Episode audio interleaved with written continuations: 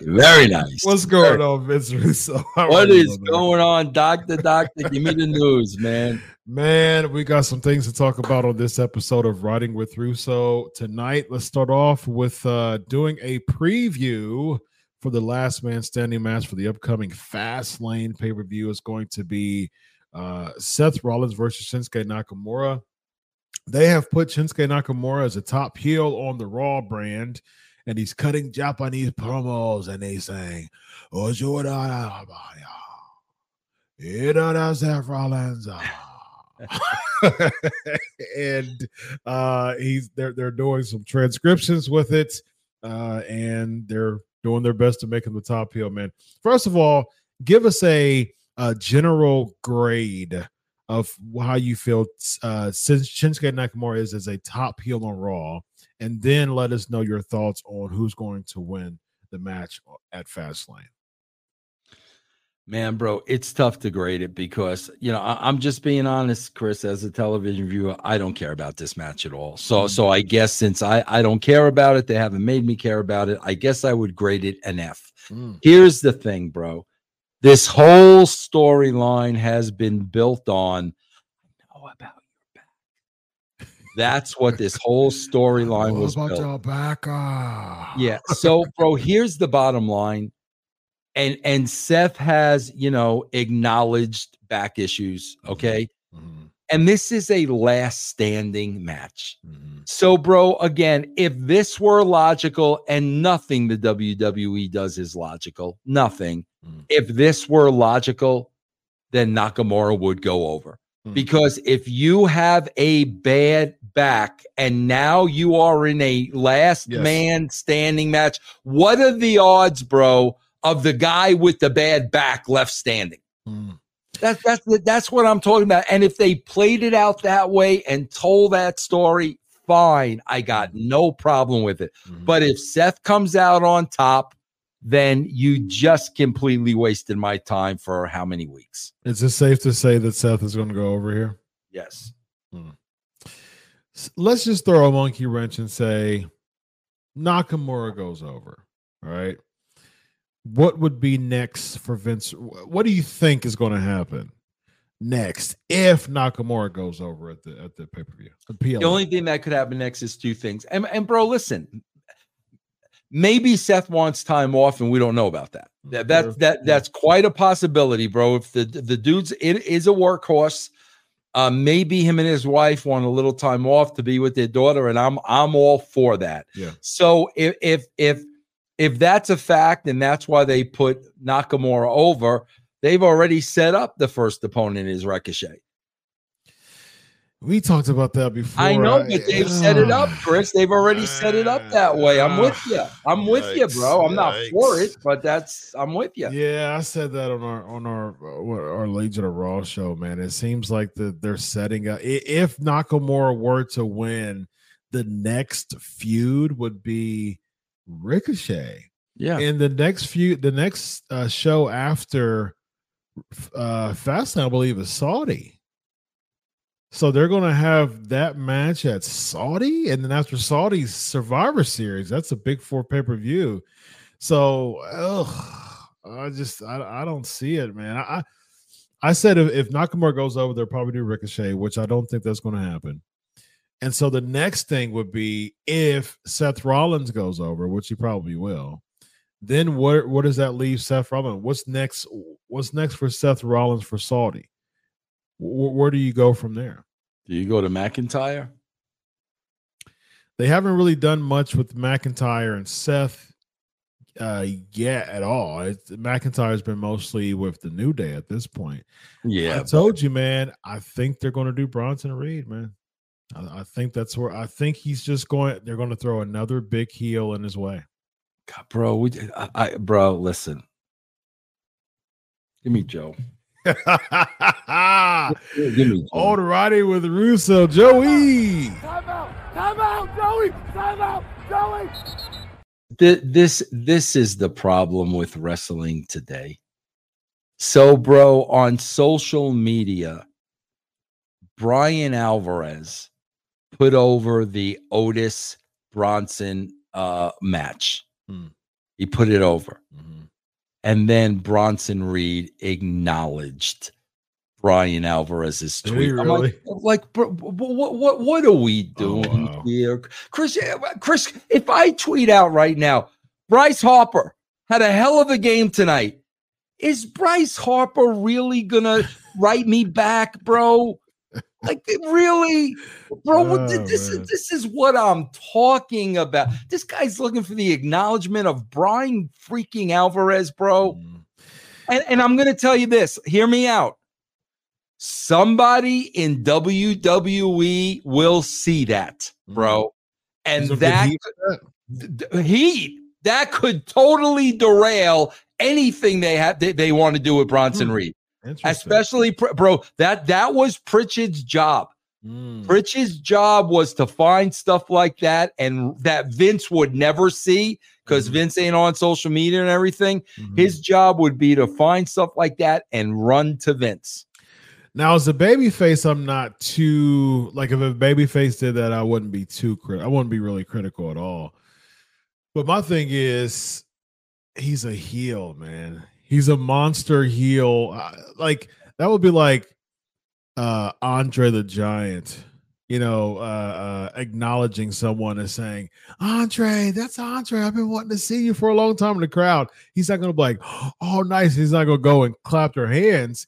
He's gonna look him and keep walking down the aisle because he's a heel. That's what he's going to do. He's as a matter of fact, if he's you know any good heel will, will make that person hate him. You know what I mean? Like, oh, I, Just- I can't I, have. just I, Yeah. I, I I don't know what we're doing anymore, bro. Yeah, it, like I said, man, long the long gone are the days of uh Hogan and Andre when it mattered as far as just being a character, man. Now Yeah. everybody wants to everybody wants people to acknowledge them. And it's Yeah. just you know, I was looking at uh, uh AEW. We we recently did an AEW show together. And I was like, you know, man, a lot of people in professional wrestling, and, I'm thinking, you know, I think things from a psychologist lens. And I'm like, a lot of these wrestling personalities are like legitimately going through an identity crisis. Like they like like they want the validation because they are like people who are insecure, people who struggle with insecurity. They long for validation and affirmation. Those those are two of the biggest things that they long for. To it to it like it's a drug to them. And lot I, I look at these things from a psychological lens and i'm like the the heels who wants the cheers who wants to put themselves over i'm like man these people are really going through some like issues you know I, like identity issues man because why would you want to retweet as a heel you this is your job you this you you're, you're at work your job is to make people hate you why would you want to retweet a tweet of people of someone liking you? That I'll, doesn't tell- make I- sense. I- I- I'll tell you why. Mm, Because your own company is making you feel insecure. mm, Bro, the you are yeah, you are go you are going to work for a company that is telling you yeah, we're not making any more stars. They're Yeah, telling yeah. you that, bro, That's a good before you accept the job, bro. Yeah, That- that- uh, again, uh, sports. Let, us go to Ohio State. They they recruit a kid and they literally tell the kid, "You are going to be nothing but the third string quarterback." yeah, Okay. Th- that's what they're telling you in the door. You Yeah. are not going to be a mega over star. yeah. So what does that mean, bro? That has to mean they are going to keep you down. Mm. And the more they keep you down, bro, the more insecure you're getting. So now when Brian Alvarez puts Yeah. you over, oh my God, we got to acknowledge that because somebody put me over. yeah, because at this point your confidence is nearly virtually Yes. deflated, almost completely deflated, and you're looking even more for validation and affirmation. Because I would venture to say that that the majority of pro wrestlers, even even from decades ago, they're and a lot of people said this in interviews. They're able to step out of reality. They're they're, they're able to step out of their persona. They're, they're able to step out of their current situations, and that be a whole different person in the ring that's the reason why you listen you look at these documentaries which you know i'm, I'm about an hour or so in the kurt angle one hour and 15 in the kurt angle one. Phenomenal documentary just an incredible documentary. And just a lot of these people who just had uh, we see the dark side episodes and things like that. As far as the people's real lives are just in shambles man. And yep. so they find the ring as a drug as a form of escape. It's called escapism. It's the same thing as someone who is going through a lot of situations personally down in a bottle of alcohol. It's it's the same. It's escapism. Uh, that's what happens a lot in the pro wrestling world because they go through a lot physically, you know, personally in their in their personal lives, and they want to step out and just have that kind of addiction in the ring of getting that affirmation.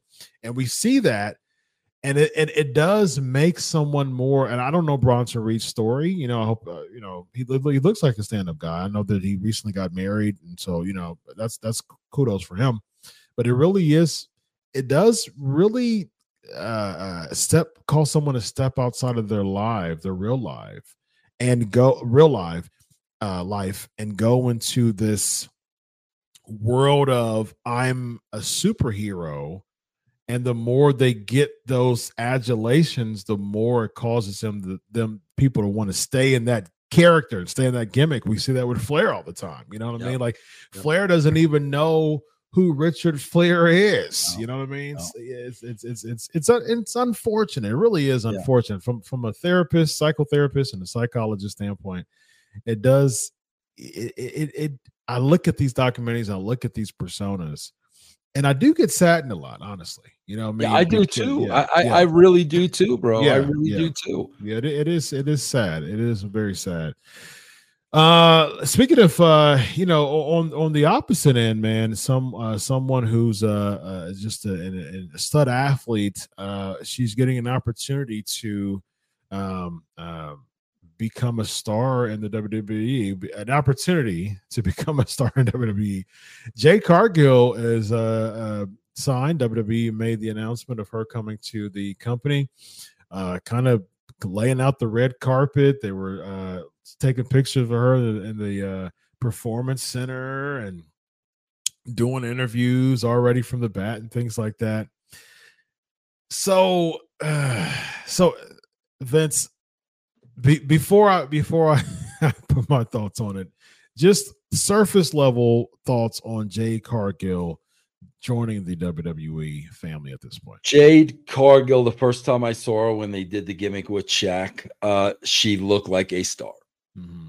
No doubt about it. She looked like a star. Then you do your research on Jade Cargill and you find out not only this is this girl a uh, blue chip athlete, but she also has a master's in child psychology. So that tells me she's as intelligent as she is a physical specimen. Yeah. So she's married to Brandon Phillips, bro, who used to play for the Cincinnati Reds. Mm-hmm. Um, this this um this this woman has star written all over. Mm-hmm. She's going to become just another name on the roster uh, Bianca Belair had star written all over. Yep. Rhea Ripley had star. I, I, I can go down the list forever, bro. We can go down the list for the next hour. She's going to become another name on the roster because here's the problem, bro. They got to do something different with her. Yeah. And, and I think there are a couple of really good hooks with with Jade Cargill that they isn't even in the in their wheelhouse. Mm-hmm. First of all, bro, if it's me, I'm doing one or two things to make her stand out. I am, I am, I am using that master's in psychology. Mm. And I am really going to let her master being smarter than everybody else and getting in everybody's head and using that psychology against them. Mm. I'm really going to master that art. Okay, that's number one. Mm-hmm. He, uh, and I'm even giving them an option. Bro, she, you know, wh- whether it's Pierce, I just wish it was somebody else in that role. Like she really starts buttering up to management. Uh, you know, whether Trips makes cameos or whatever the case may be, And I would love, bro, to find out she was sent over from the other, just say the other company to get all the intel on Oh. people's contracts and when are they getting paid and when are their contract. I it's very much Kevin Nash and Scott Hall NWO. It's Mhm. very much that way. Man, bro, if I if I were writing that story, what I just laid out to you would play out over a year Mm. where and then we drop the bomb and find out that she's been given the company she came from all the intel on every talent on every time. The, the, the- but you know that's not going to happen. Here's what we're going to get at the end of the day bro. We are going to get two unbelievable athletes. One was track and field the other was basketball. Yeah. they're both black. They both look tremendous and they're going to have a big WrestleMania match. That's what we're going to get, bro. You know that's what we're going to get. And like I said, all you got to do is read this woman's Wikipedia to see she is kind of brilliant. She Mhm. she Mhm. is very very smart. Yeah. Let's use that, bro. Yeah, sure, sure. I, I, you know, it's interesting, and I appreciate that too. That's that's really interesting. Digging and seeing the background, seeing those things, uh, and how that can use be utilized to her advantage. Because when you do things like that, Vince, it causes someone to really be in their lane, and it causes them again. Again, it goes back to psychology in my, in my mind. It causes someone to be more confident in their craft because if you're like hey she she's a she's a basketball player. That's that's her jam is is a basketball player. If they're like okay and she has a, a child psychology you know uh, academic you know uh, resume. Masters, no less. masters. And so and so here's the thing. If if if someone's like hey i want you to be some type of uh uh, uh nurse you know what i mean? You're like eh, i mean that's that's not my jam. That's that's not my lane right but if someone's like yeah i want you to do something like very psychological i want you to you know understand the the, the child psychology she'll be like oh okay that, that's my lane that's She'll my jam Like, we, we, we can do that exactly. Yeah. And bro, here's another layer to that story. Uh, bro, listen, I don't, I don't. Many people won't know this, but I knew Brandon Phillips as a baseball player. Yeah, he, he. I, I could tell you, bro. He came up through the system with the Cleveland Indians. The Cleveland Indians traded him to the Cincinnati Reds. Bro, this was a very flamboyant baseball player. This Mhm. was a very colorful baseball. Bro, make the husband, Brandon Phillips, who's been on TV for decades, make him her agent. Mm. Get, get, get- let her husband be her. Give her something, Yeah. please, that's different other than this is an unbelievable specimen. Because, bro, Rhea Ripley's an unbelievable Yes. specimen. Yes. Uh, Bianca Bianca Belair. Belair, So what? yeah. This is our third unbelievable specimen now. Yeah, yeah. What's going to make her different? And that's where I, that's where I'm at, man. I, I, I've had conversations, man, with uh, you know, Bill Apter, good friend Bill Apter, uh, wonderful Bill Apter. Uh, you know, there's been there's been like kind of uh booking thoughts that's been thrown out there, and I, you know, me and Bill get we get along tremendously. That's my guy, man. But it's just like you know, and no fault to him because you know that's his opinion. I'm fine with that. Uh, but it's like I, I see things that's very similar to that when it comes to the overall thought of Jade Cargill coming in. Like I, I'm on Facebook a lot, and I see things like I see like uh, graphics and thumbnails of possible opponents for Jade Cargill. I'm like, Yep. stop! Like, Yep. stop! I don't care about Yep. this because what happens if you're saying, "Oh, possible opponent Bianca Belair, Charlotte Flair"? Like, okay, on paper, sure, WrestleMania caliber matches. But if there's no story, and by Yep. the time we get the payoff, we've already seen about 18 matches between the two. Why should I care about how they're going to develop this? If historically, over, over for a number of years now, they have not done a good job. Okay, people can throw out the blood, throw in the bloodline, People have their thoughts. I actually like the bloodline, but I think that that was mostly an outlier to what we usually see, right? Yeah. Yep. And so historically over the past 5 7 years or so, it's usually there's a 2 3 month storyline, 4 month storyline, sometimes more. In that time period, you've already seen at least a half a dozen matches between the two. So how is this putting people over if and in and those half dozen matches, it's oftentimes 50-50. Yep. So it's like who's getting over at the end of this? One and two, why are we going to bring Jade Cargill in? Having her have a bunch of matches for a payoff as if that's going to help elevate her status. I just I don't care about these flyers with mega matches. I, I, I don't care about that, man. I just I just don't. I want stories. I want character building. I want character development.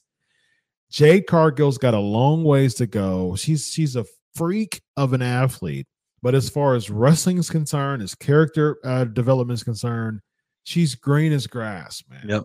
And she needs more work. And I think having a non wrestling role for her for at least about six months would be very advantageous while she continues. Yeah, I, I don't have an issue with that at all, bro. Yeah. We got Matt Riddle is gone from the WWE. We talked about Riddle before as far as just uh um, it's interesting because I think the same day uh Sportskeeda released the uh, conversation we had about Riddle um uh, potentially not being in good graces with WWE because of the airport incident and how that's a bad look with the TKO, you know, uh, initiative. That same day, right before I think he got let go, and it's it's it's crazy because both of us were having a conversation about this isn't a good look for one. Two, it's not a good old boys company anymore. So, like I said before, it's not a matter of just I'm going to do something. Vince is going to slap me on the wrist, uh, on, the wrist, and we'll we'll figure it out later. No, no, it doesn't have that type of uh, um, less impact anymore. Your job's on the line, just like another corporate, just like any corporation. So, yeah. your thoughts on Riddle getting let go from the WWE? You know, bro, and I'm, he, I'm, he and he had heat. Uh, uh, um, he had heat with Dana White. There were talks about that too, as far as his UFC thing. So that that didn't help either. Yeah. So. Well, bro, there, there, there are some uh, there are some uh, rumors that some UFC type companies have reached out to him. I'm mm, hoping, yeah. bro. Like, listen, man. Riddle's got a checkered past. Yeah. I mean, he really does, bro. It yeah. goes back, and I, yeah, I don't even want to get into it. I will say this, man, bro. Very talented dude mm-hmm. of personality out the yin yang, athletic, like forget about it. So, bro, I am really, really, really going to hope. Hopefully, Chris, this was a wake up call. Sure, I hope so. Hope, hopefully, he realizes, like, you know what, man, I am a professional now. Mm-hmm. And there is a certain way I'm going to have to conduct my business, you know, out out outside of work. Yeah. And uh and and I really really hope that's the case because bro, like you you, you get again, bro, when I say, you know, like, you know, I'll watch Roman Reigns and I'll watch Bray Wyatt. Riddle was on the fringe for me because he he was really special, bro. They they did not know how to book him. They did a terrible job, but he had personality. He he was a great athlete and he had the it factor. Mm-hmm. But again, I, he he was just a little bit immature for his own good. So I just hope he learned from that, bro. You know, uh, as far as uh, you know, I'm, I'm kind of tracing back on on Riddle's time in WB as far as my reaction toward him uh, as an observer. Um, they diluted him tremendously on the main roster. I liked Riddle a lot when he was in NXT. When he was, he's he's notorious. The more I think about it, the more I thought about it.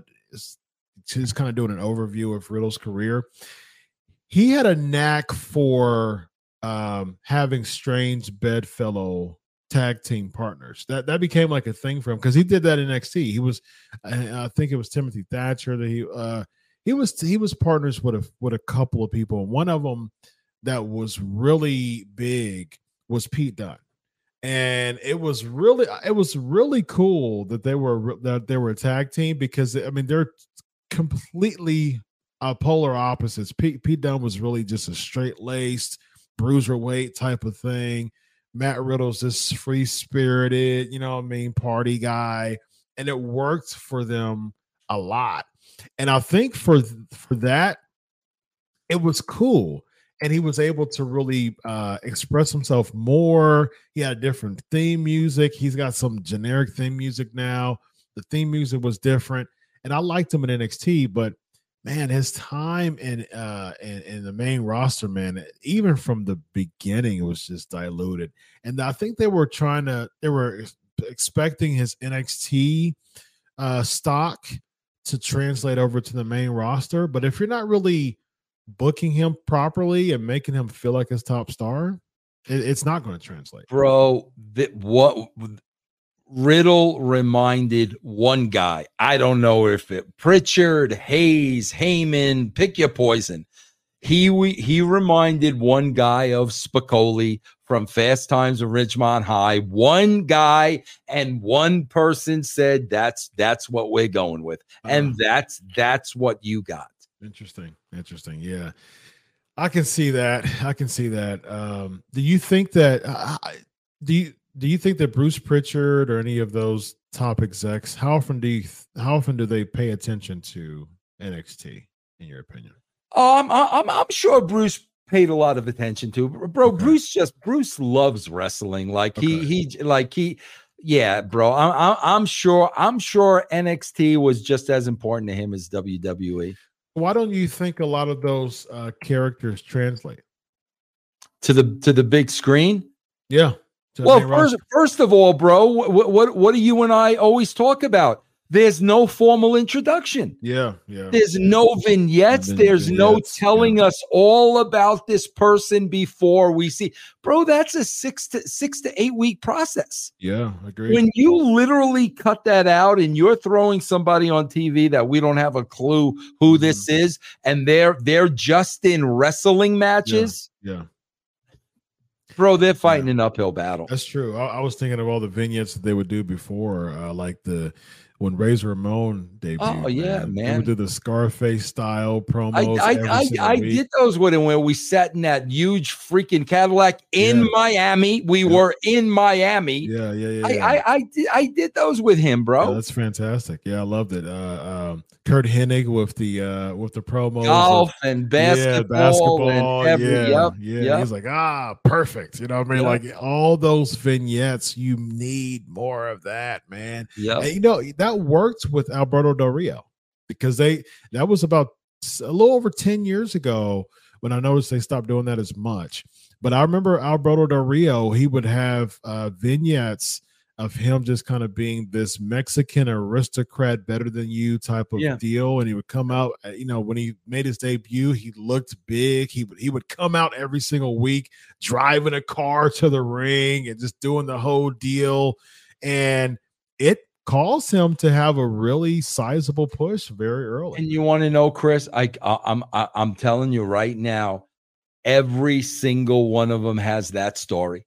There, mm. there is a story there, bro. For for Zoe yeah. Starks, I agree. There, there uh, Tox, what's her name? Uh, Tegan Nox. Tia Nox. Tegan Nox, there yeah. is a story there yeah. for every one of them. I promise you, bro.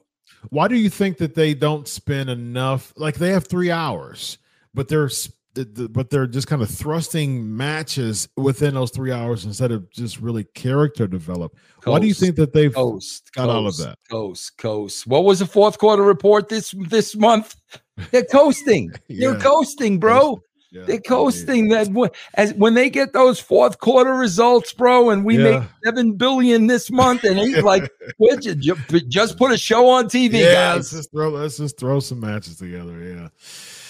All right, ladies and gentlemen, this guy right here, Vince Russo. I'm Dr. Chris. This is Writing with Russo. Have a good night, everybody. Solo.